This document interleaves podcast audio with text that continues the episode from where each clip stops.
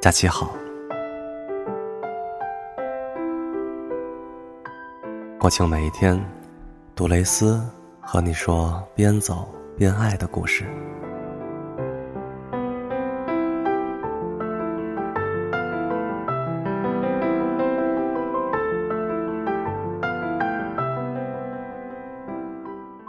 今天的故事，爱的比较好的故事，作者幼稚园良音。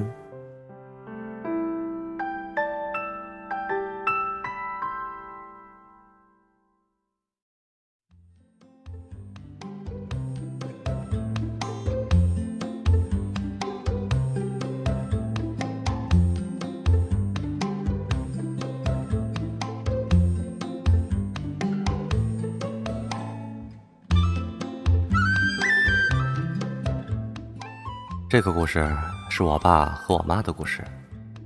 一九八七年，我老爸那会儿已经是有钱人了，八十年代的万元户。我记得那会儿的钞票挺值钱的，买糖果都是按分钱来计数。我爸年轻的时候倒腾生意赚了不少钱，自信十足，很有型。还有一张老照片，是撑在一棵树上，扭着腿，分外妖娆的动作，就跟《后会无期》里。冯绍峰第一次见陈乔恩那种风骚十足的劲儿。我老爸是个可怕的人，凡是被他盯上的人和物，总有持之以恒的毅力，居心叵测的谋划，最终都能得偿所愿。就比如我妈。一九八七年，我妈已经二十五岁了。我妈是射手座，天生狂放不羁，爱自由，在当时已经是大龄剩女。她在县城里开了一家电视机维修店。那会儿已经是相当抢手的热门手艺。我妈的数学和物理很好，不像我这个学渣，买白菜要张开食指掐半天，人见人笑。我该怎么形容我妈的可爱呢？我们家后面就是镇中学，一条弯路从我家侧面拐进去，偶尔会有人把自行车寄放在我家门口。有一天，我妈要出门打牌了，一眼瞅到门口停了辆白色自行车，他四下张望了一眼。没人，然后就肆无忌惮地骑着别人的自行车扬长而去。等他打完牌回来，天色早就黑了。他又偷偷摸摸地把自行车放回原来的位置。自行车放了几天，没有人来拿，我妈忽然慌了，急匆匆推着自行车跑到镇中学去，用学校播放广播体操的高音喇叭叫唤失主。失主最终还是没有出现。那辆车后来放在我家仓库里，锈死了。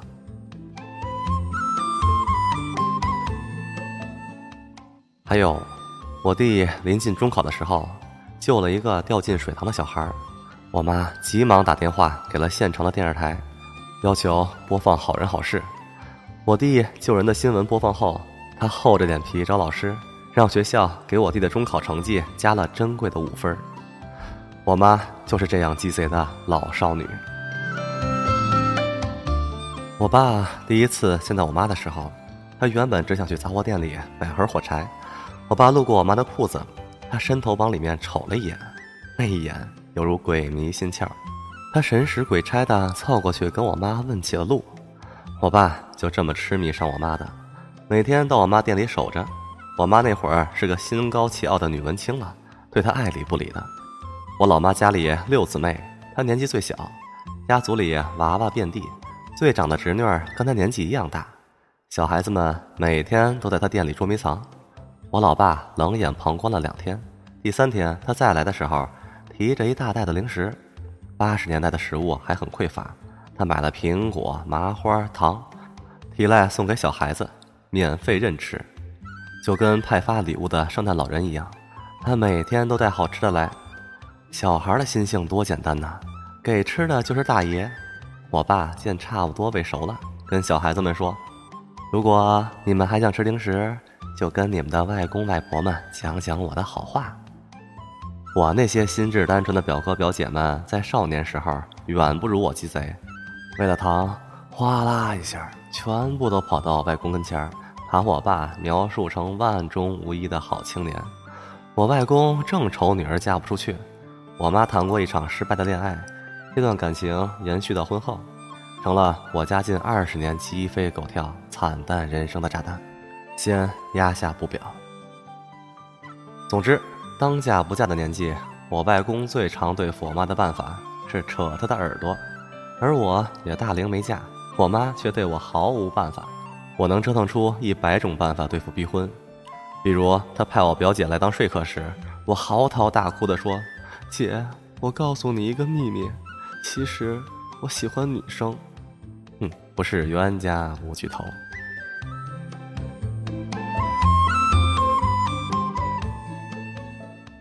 好不容易出现了嫁女的星火希望，外公号召候补女婿觐见，我爸收到通知那天。并没有表现出一个年轻人的紧张与高兴，他思虑了片刻，从枕头下面翻出自己的存折，然后神清气爽的去面试了。我外公问他：“你喜欢我女儿吗？想娶她？那你能对她好吗？”我老爸从口袋里掏出自己的存折，双手捧着呈给我外公过目。这是我所有的钱，还算有点积蓄，结婚之后都归他管。他要是想买什么就买，我一定不过问。然后我爸依次介绍家庭情况和背景、未来规划。他陈述的时候有条不紊、张弛有度，加上他年轻的时候的确一表人才。我外婆点点头，面试通过了，满分。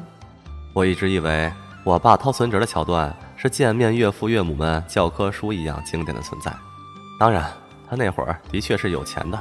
存折余额不足的同学们，请先充值，不然只会是适得其反的效果。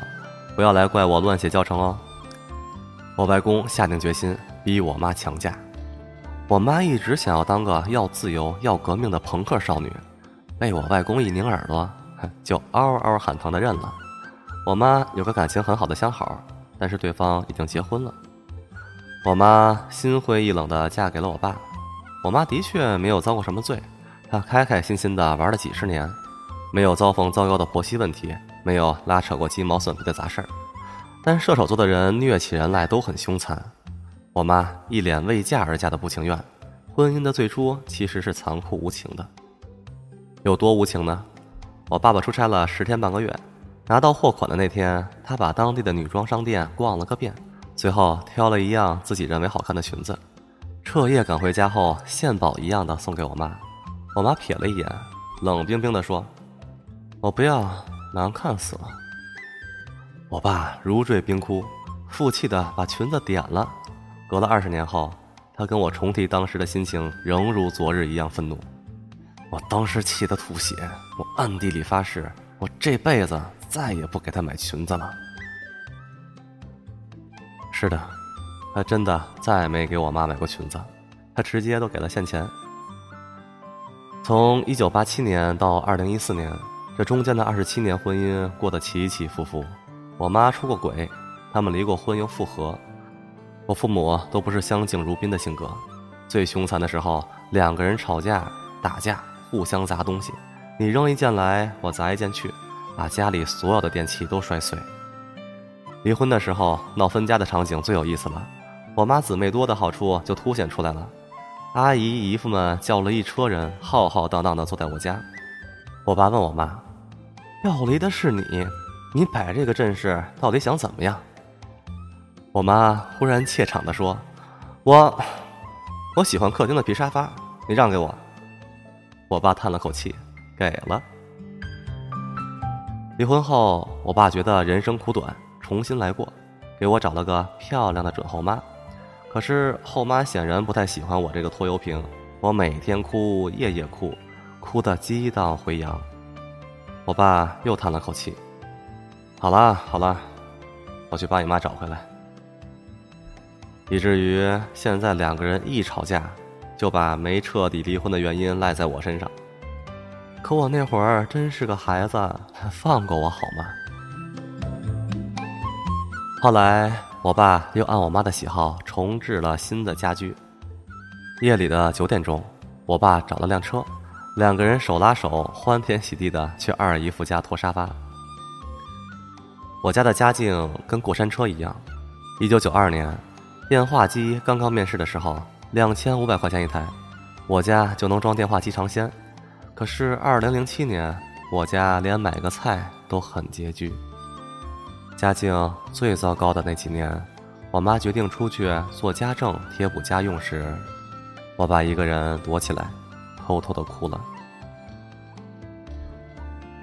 上周接到我妈的电话，她生气的跟我告状：“你爸一个人偷偷摸摸的把榴莲都吃了，只留了一点点给我，日子都过不下去了。”我们家四口，只有我不吃榴莲，其他三位都是发自肺腑的热爱。一开始是我妈吃独食，我爸嫌弃味道重，不许她在家里吃。我妈这个机智的妇女决定把老公拉下水，把榴莲和鸡炖在一起给我爸尝，味道不那么重。他尝了尝，两眼冒光，挺好吃的哎。中秋的时候，我这个大孝女从批发市场拖了一箱榴莲回家，有五个之多，三四十斤。问我是怎么搬回家的？好问题。我估计那天在高铁南站，一个女的翘着屁股往后拖榴莲的场景令人难忘。一回家，我妈就把榴莲都拆了壳，分了一些给大家分享。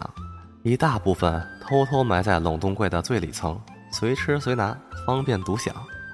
中秋之后，我和弟弟各自南上北下。我爸夜里喝水的时候，闻到一丝丝榴莲的味道。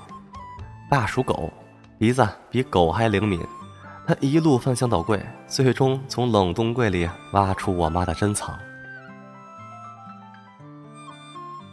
据我爸回忆，冰冻后的榴莲甜味饱和指数高。又滑又香，好吃极了。他吃了一口，觉得太好吃了，根本停不下来。吃到最后一小块的时候，忽然记起了我妈，从牙齿缝里省下来的食物，连夜推醒了我妈，让她赶紧吃掉。我妈快要气疯了。昨天问我妈妈：“我爸出过轨吗？”我妈躺在沙发上。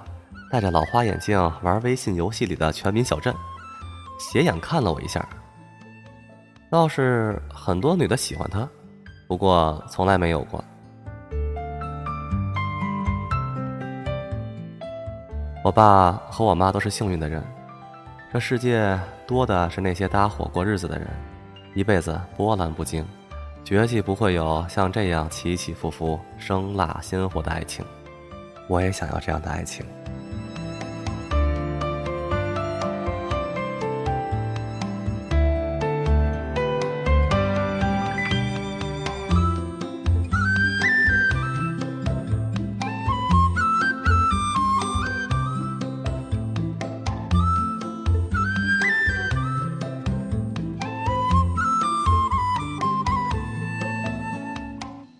作者：幼稚园良音，自由撰稿人：女报 C side 特约作者。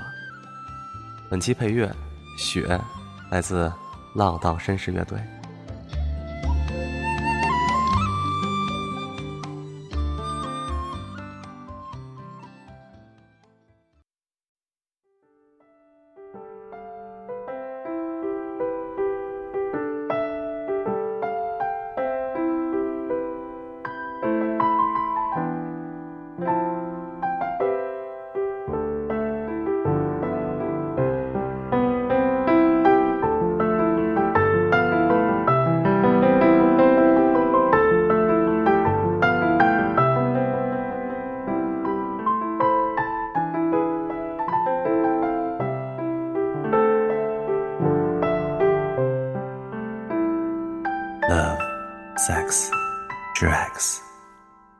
是怪盗李大郎，我们明天继续边走边爱。